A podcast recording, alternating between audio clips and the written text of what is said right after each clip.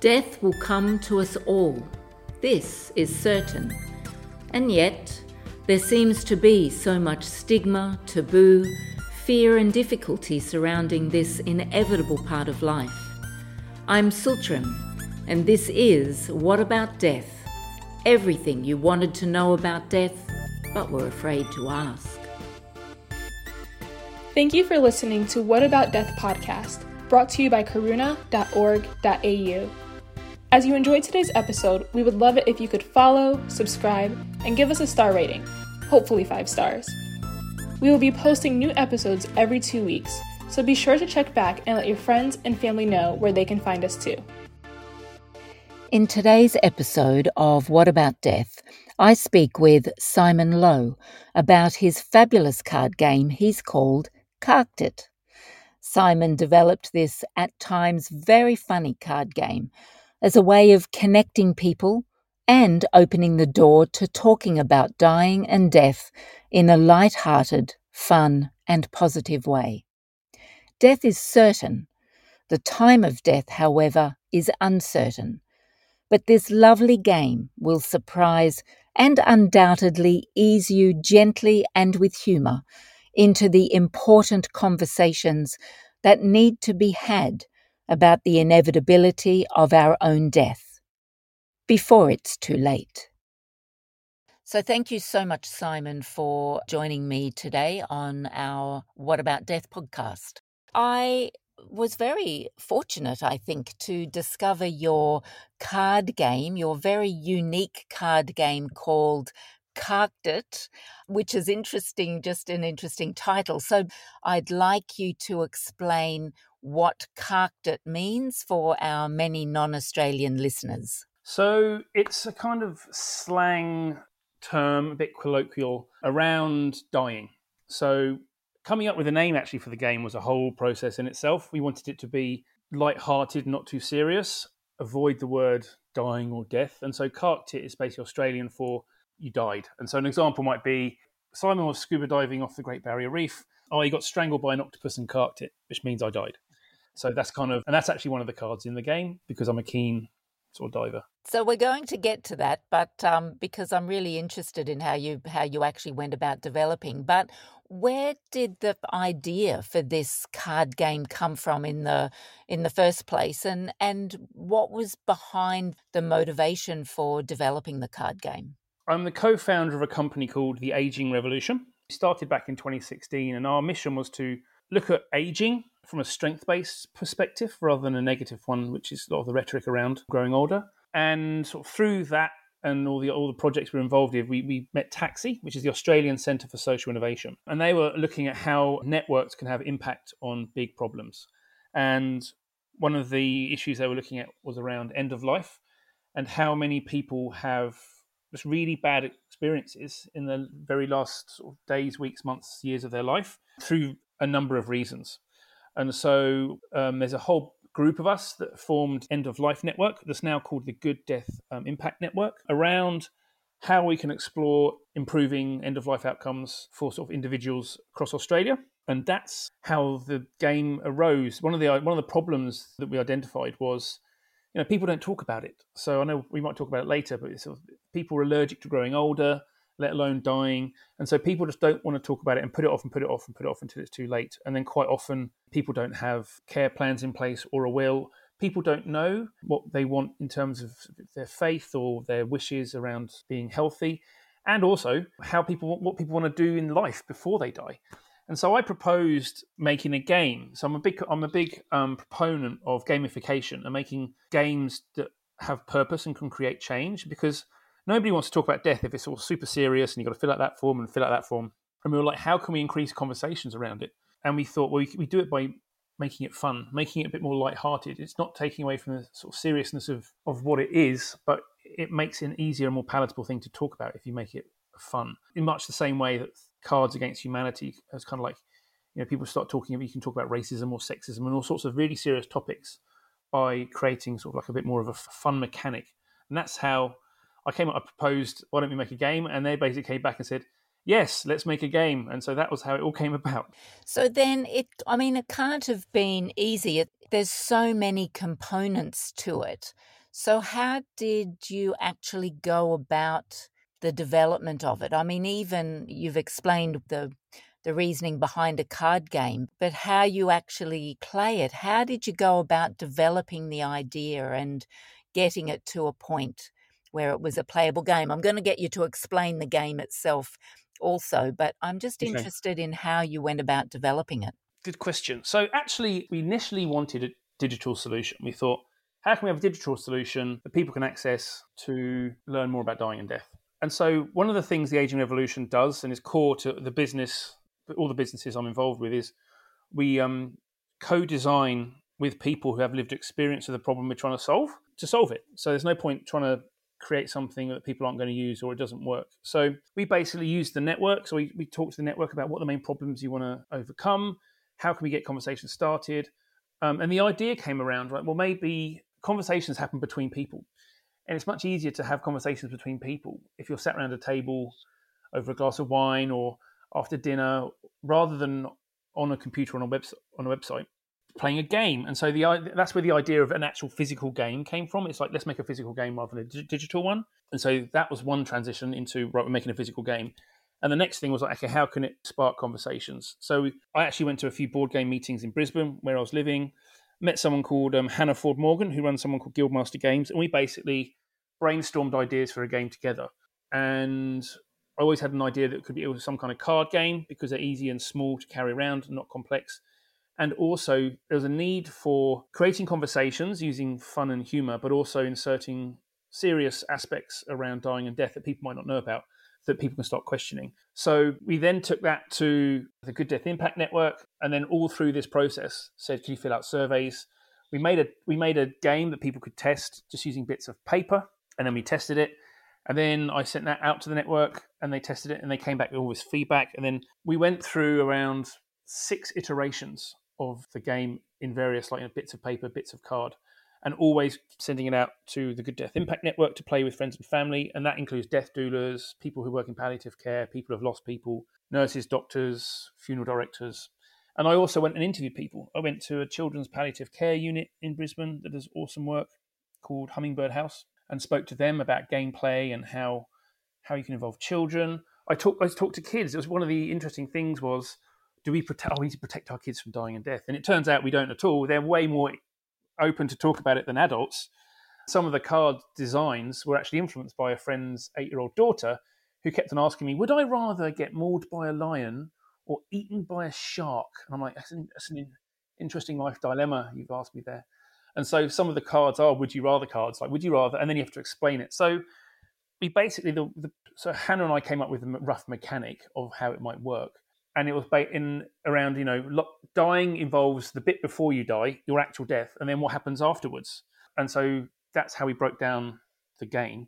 But then the actual cars themselves and some of the rules were all influenced by other people and friends and people who play board games. We tested it heaps of times with them, and you know, eight year old kids who have a good idea. That was also in the game. So that's how we made the game. It's wonderful to look at. The artwork is like really, really nice. Quite a beautifully designed game as well. So tell me about the game itself. Uh, who plays it?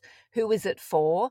And uh, what does one do in the game? So you mentioned the artwork. And um, one of the things we wanted this game to be was beautiful. Every card is a piece of art and can be a poster on a wall. And all the artwork was hand done by an artist called Mickey Brogan. And she's actually going through her own experience. Her mum has terminal cancer. And so this is very close to her heart. And so this was actually quite cathartic experience for her. And she did all the artwork. So I'd like to shout out to Mickey.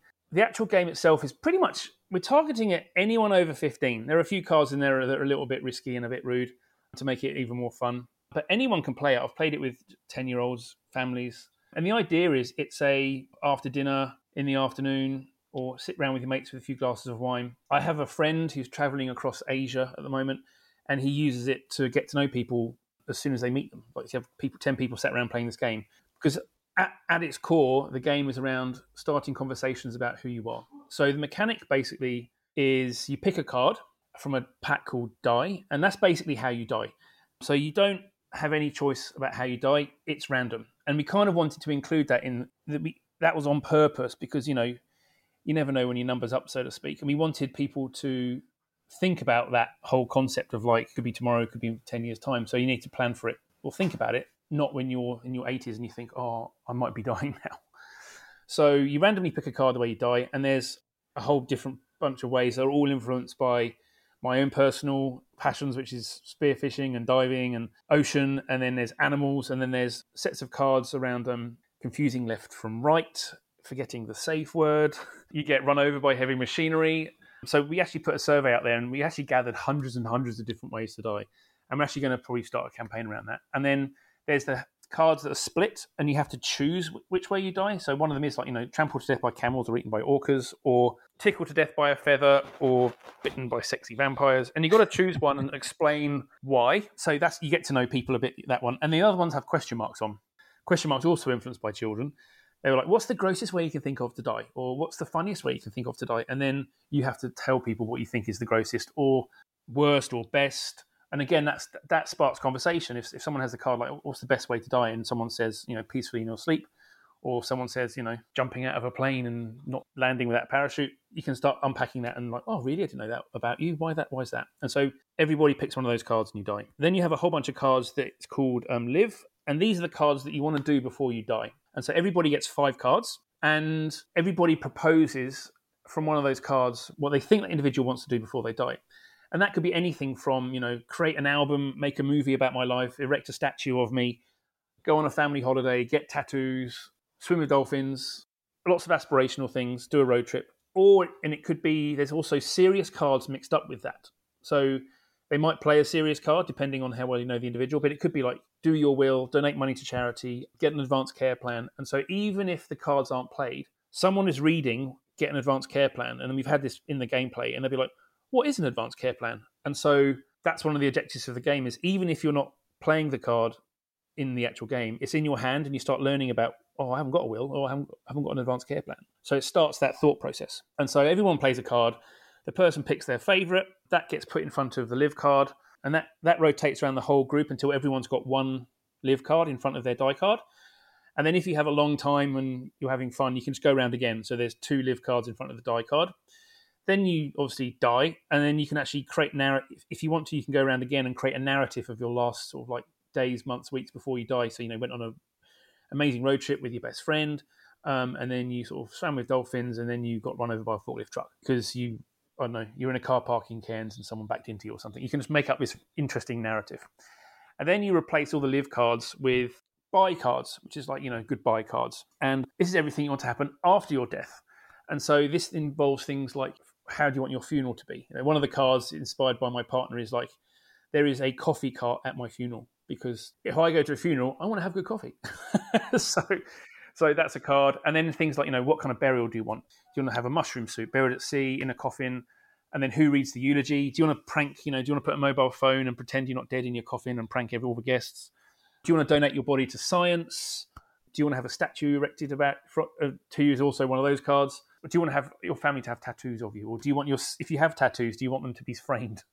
So there's all sorts of different ways and things to do after you're dead, and then again it goes round and they propose what they think based on how they know well they know you, what they think you want, and then you pick what you want, and then you have a, a bye card, and then you go round the round the group, and everyone gets one bye card, or if you're loving it, you go around and everyone gets two bye cards, and so at the end of the game you might have one or two live cards, the how you die card, and then one or two bye cards, so three to five cards, and then someone, one or two people in the group might have a eulogy joker card. And if you have a eulogy joker card, you can play that at the end of at the end of the game. So you basically can nominate two people to give your eulogy, and in under a minute. And so they can give your eulogy. Then you that and again that in itself is a really fun thing to do. And what normally happens, we found, is that um, everybody goes, "I'll do my eulogy," and so ends up everyone doing everyone's eulogy.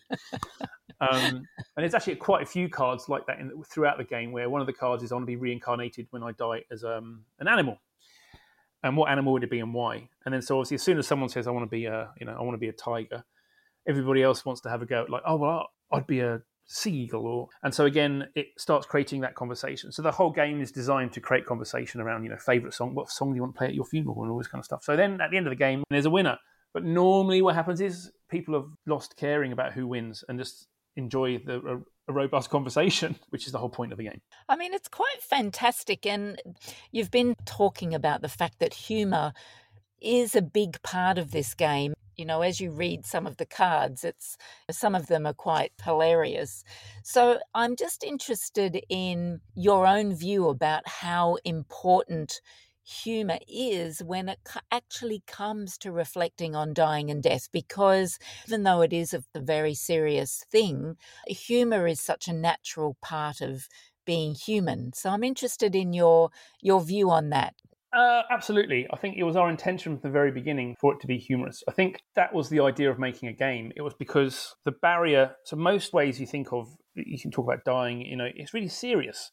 And it might be when a relative has, my dad died from motor neurone disease. So we talked about this kind of stuff all the time. And it's not fun mm. to talk about dying in normal circumstances. But people, and this is one of the reasons the game exists, people leave it until someone is probably dying in your family or does need palliative care or you are caring for someone. And humor isn't go to emotion during those periods. It was a way to lighten the mood and start a serious conversation um, because humor's really, really good at that. Like it's really, it's a really good counter to serious stuff is to make light of something because we all die. I think sometimes we forget that. And if we could choose how we die and if we have a good death, I'm sure most people would want that. But you have to start talking about it first. And humor's the really good mechanic to start that that conversation going. And that's why we use some of the cards, you know, from the sublime to the ridiculous ways of you could die. But there's also some really serious cards in there, and humor can counterpoint those. So things like one of the cards, one of the ways to die is alone in a care home. And I'm, I'm sure you remember that card. It's all doom and gloom and grey. And obviously, that's not a funny card, but it sparks a very important conversation because it's surrounded by other funny moments and other humorous ways of being what you want to do. So to us, it was it was vital that it was it was funny. So as you were doing the test runs, how were you finding the feedback? Were people uh, generally enjoying it? Was it achieving what you were setting out to achieve when they played the game? Absolutely. It was watching people play the game is actually one of the best things because people laugh and laugh and laugh. And then they also have quite serious conversations around, like, hey, dad, I'm assuming you've left me the house in the will. And he's like, uh, have I though? And so, yeah, like, what do you mean, have you? Of course you have.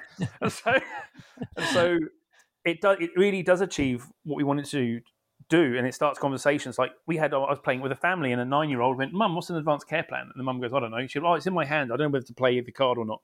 And they all looked it up, and she was like, "Oh, I haven't got one of those. I probably should get one because I have yeah. kids." And then you know the cards around how do you want to be reincarnated or what do you want to do in your final days people find things out about each other they might not have found out about themselves you know and this is we're talking like really good friends and family or complete strangers and you can start talking about death with a much more light-hearted viewpoint. And I think we've had people ask us as well, oh, can I buy this? I, I, I find it really hard to talk to my parents about dying and death and them growing older. And this might be a really good way to do that. So they buy the game to actually say, I've got this game to play. They almost like sneak attack parents or sneak attack their friends with this game and go like, so let's play this game, and then they find out what it's about. But then because it's funny, no, no one minds. So it actually does have the effect. You know, ideally we'd have everybody buying this game. So.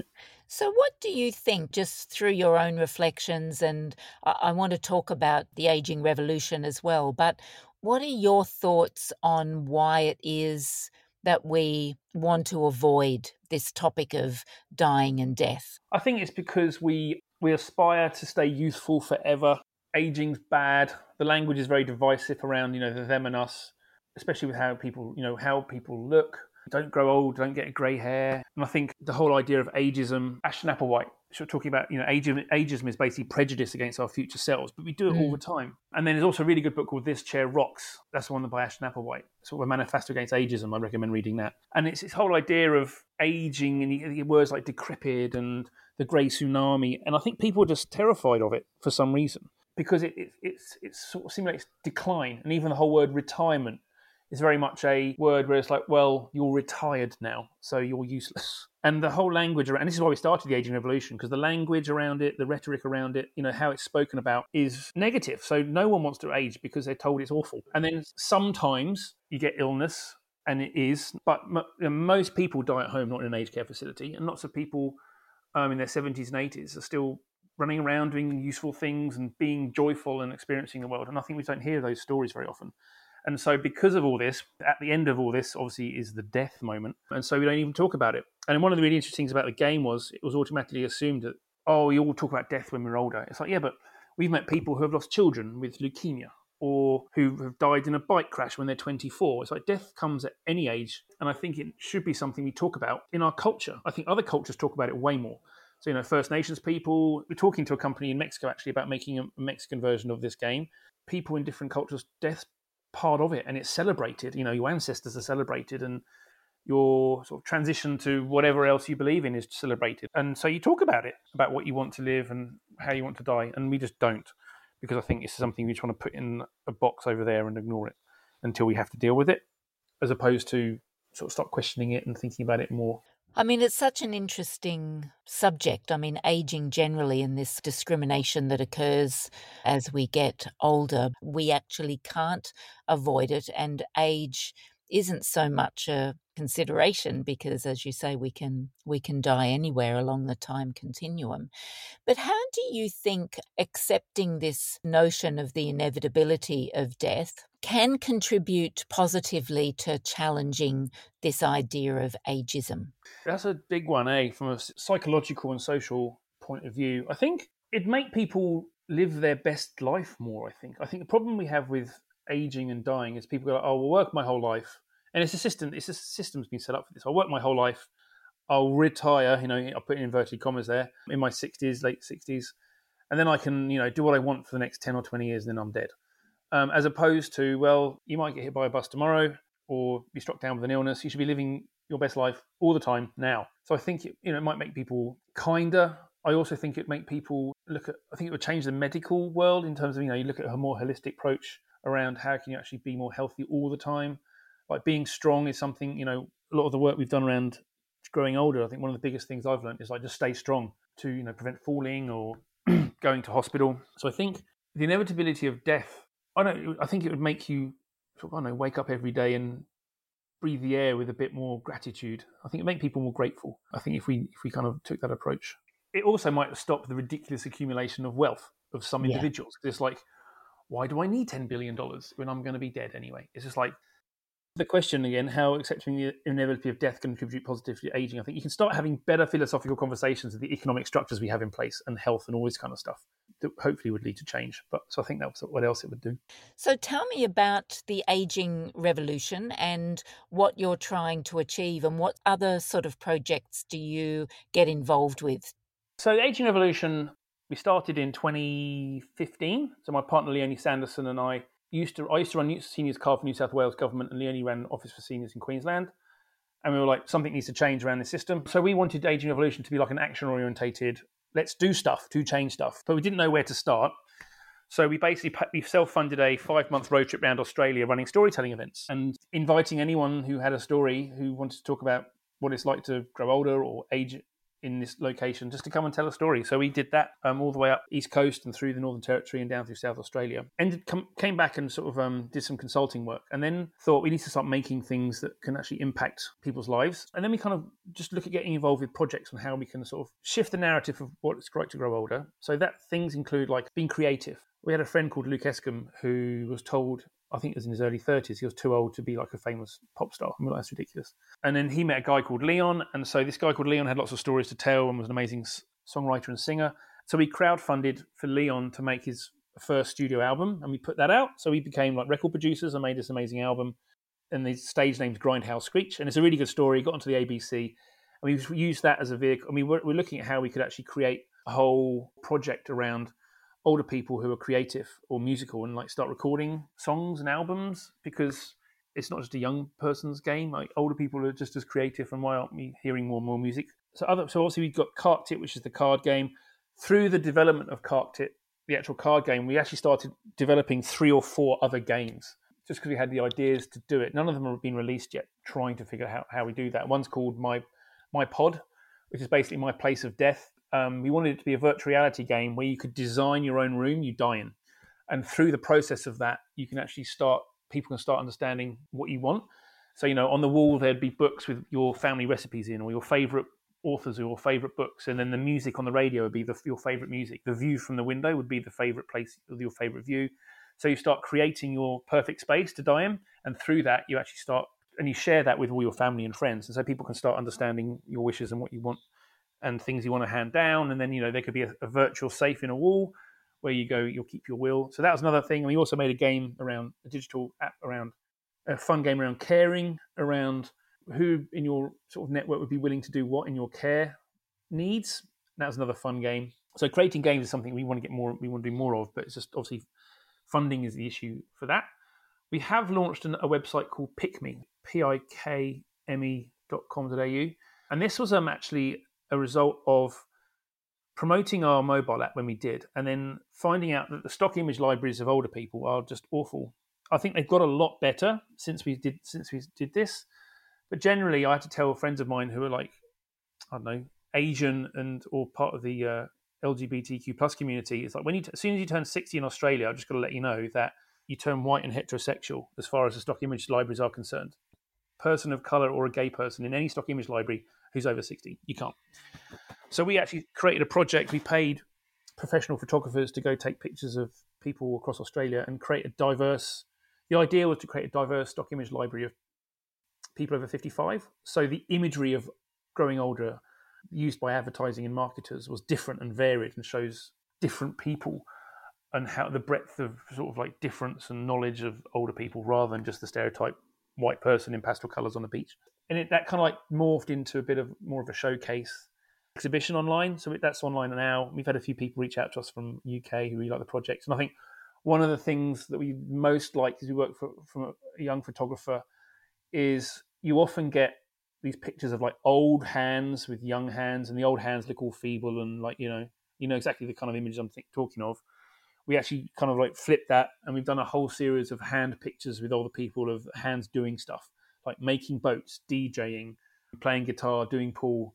So we have a whole hand series that like flips that narrative. So we've done that.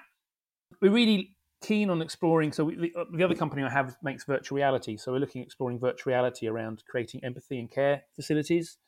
And we're currently looking for a partner in that kind of like space around training carers and people on what it's like to be ignored with your own decisions. And so putting people through virtual reality. And we actually did a a project in partnership with QUT where we took virtual reality to aged care facilities and put residents through VR. And it was really successful and it brought huge joy to people. They could either go back and see a place where they had previously visited, or they could try something they'd always loved doing, or they could try something completely new. We had someone who's afraid of the water suddenly want to go scuba dive on the Great Barrier Reef, and we could we enabled that through virtual reality. And when, you know the the story I tell everybody is we had someone in palliative care who wanted to swim with dolphins before they died. It was never going to happen in real life, but the, they they did it in VR, and her and her daughter both shed a tear, and then she passed three days later, but had a very joyful moment. So we try and look. We we are exploring how technology can impact growing older and things like AI and all that kind of stuff. So we do a lot. So tell me about how you think this work has influenced your own view of whether that's aging or living or dying or death. You've obviously done a lot of different things uh, engaging with older people. So, how has that influenced you? Look after your body, I think, is, is probably the top thing I think of now in terms of something I can do myself for me. One, you know, one of the things we've learned is like stay strong, stay fit if you can avoid falling over, if you can avoid going to hospital, that really helps with growing older well. I think in multi generational communities and having friends with different generations, we meet, we meet lots of people, you know, where the friendship groups is a very narrow band of age. And um, so we're really lucky. So, you know, we employ people who are in their early 20s. I hang out with my son's mates who are sort of like 18, 19, and my friends' children, all the way up to, you know, people in their 80s and 90s. So I think a breadth of vari- a variety in your friendship groups, I think, is really valuable, and that's that's something that I've learned through the work. I've always been a bit of a fatalist when it comes to my own death. I thought I'd be dead when I was. I used to do lots of crazy sports. So in my twenties, I thought I'd be dead at thirty. I think in my thirties, I thought I'd have drowned by the time I'm forty, and now I'm forty-five, and I'm still here. So I've always tried to live life as fully as I can, and I think that's something that just is round home when you're doing this kind of work. And I think the other thing we've is it's difficult. So Leonie's mother's older, and my dad, like I said, was ill. And actually, there's lots of really nice people who want to care for people, but some of the systems around it are quite quite difficult to navigate. So they're kind of like just some takeaways I have. And was there something that was a catalyst that drew you to working in this particular space? Yeah, it was working for Seniors Card. I was brought into Seniors Card in New South Wales to sort of look at how we can actually. It was like how can we actually provide better services and products to the older people, and so that's kind of where my interest was. I thought I really don't like people that kind of take advantage of people, and I think lots of older people get taken advantage of in terms of financial institutions, you know. And so I ran my first storytelling event through Seniors Card, and because I think at the same time I'd also done a leadership course with the Benevolent Society um, around social problems the two happened perfectly in terms of running seniors card, doing this big program around adaptive issues. And I thought, well, aging's a real big problem we're going to have in our country. If we rely on the systems we currently have, we need to look at things differently and being inclusive rather than divisive in our language and our thought and our processes. Which is why we started the aging revolution. We thought we need to do things better. Maybe we were naive at the time. We were like, "Yeah, let's do let's let's let's do something." we don't know what we're just going to do it. And so we actually the whole idea was right. Let's just start the aging revolution. And we're like, what do we do? like, okay, the first thing you got to do if you want to solve a problem is talk to people. And like, all right, let's do a road trip. And that's how we started. And that's what, and that's how we got into it. And we've just always been into it since. So then, having been involved like this now for quite a long time, what do you feel that we can do either as individuals or as community or a society to ensure that we do actually value aging and value dying and death rather than only what appears to be valuing, you know, youth and longevity? Well, I think we've got to change what we define as successful, really. I think we define success as something that's money or aesthetic and all these things that are associated with youth, maybe, and wealth. And look at in terms like knowledge, wisdom is much more important. Passing on knowledge is something, one of the foundations we had. It's why we started doing a storytelling event was around this whole idea that we should be respecting our elders and the knowledge they have, and also growing older should be cherished. Like it should be, it's a privilege how long we live these days into our 80s. I think what 82, 83 is the average lifetime now. It's just like we spoke to a mother in Darwin actually. I remember, and she had a child, and she said, "Aging's a privilege." My husband died two weeks ago, and he was 41 or something. And so I think we need to look at this whole idea of aging's a privilege, dying's inevitable, but we need to like value how we go through life because we live our life so fast at the moment and it's always you know can i afford this can i afford that we kind of like just exist at the moment rather than actually thinking about what living is and i think maybe if you start thinking about from the other end about dying you kind of like might, might reverse that a little bit well, look, it's been a delight uh, talking to you. I really appreciate your time, Simon. Uh, the card game is called Carked It, and the Aging Revolution is uh, uh, quite remarkable, the sort of things that you're doing. So I really wish you all the very best with your ongoing work. It's amazing. And I think it's really very important work because I think this whole notion of ageism and this lack of value around aging and dying and death is really sad. And I think it, it sort of stops us from really relating to each other and to society in a much nicer way. can, I, i just, uh, can I just add one thing? Is um, if you in Australia and New Zealand, you can buy the game online. If you're listening to this and you're overseas, we can get it to you. Pop me an email. Wonderful. All right. Well, look, thank you very much. My determination is that we are going to play it here at Karuna. So the staff here one day will we'll have a drinkies on a Friday or something, and we'll all sit down and play Carked It. I think it'd be great. So I, I hope lots of people do go out and buy it because it's actually a really important conversation to have. And I wish you all the very best. Thank you very much. Bye.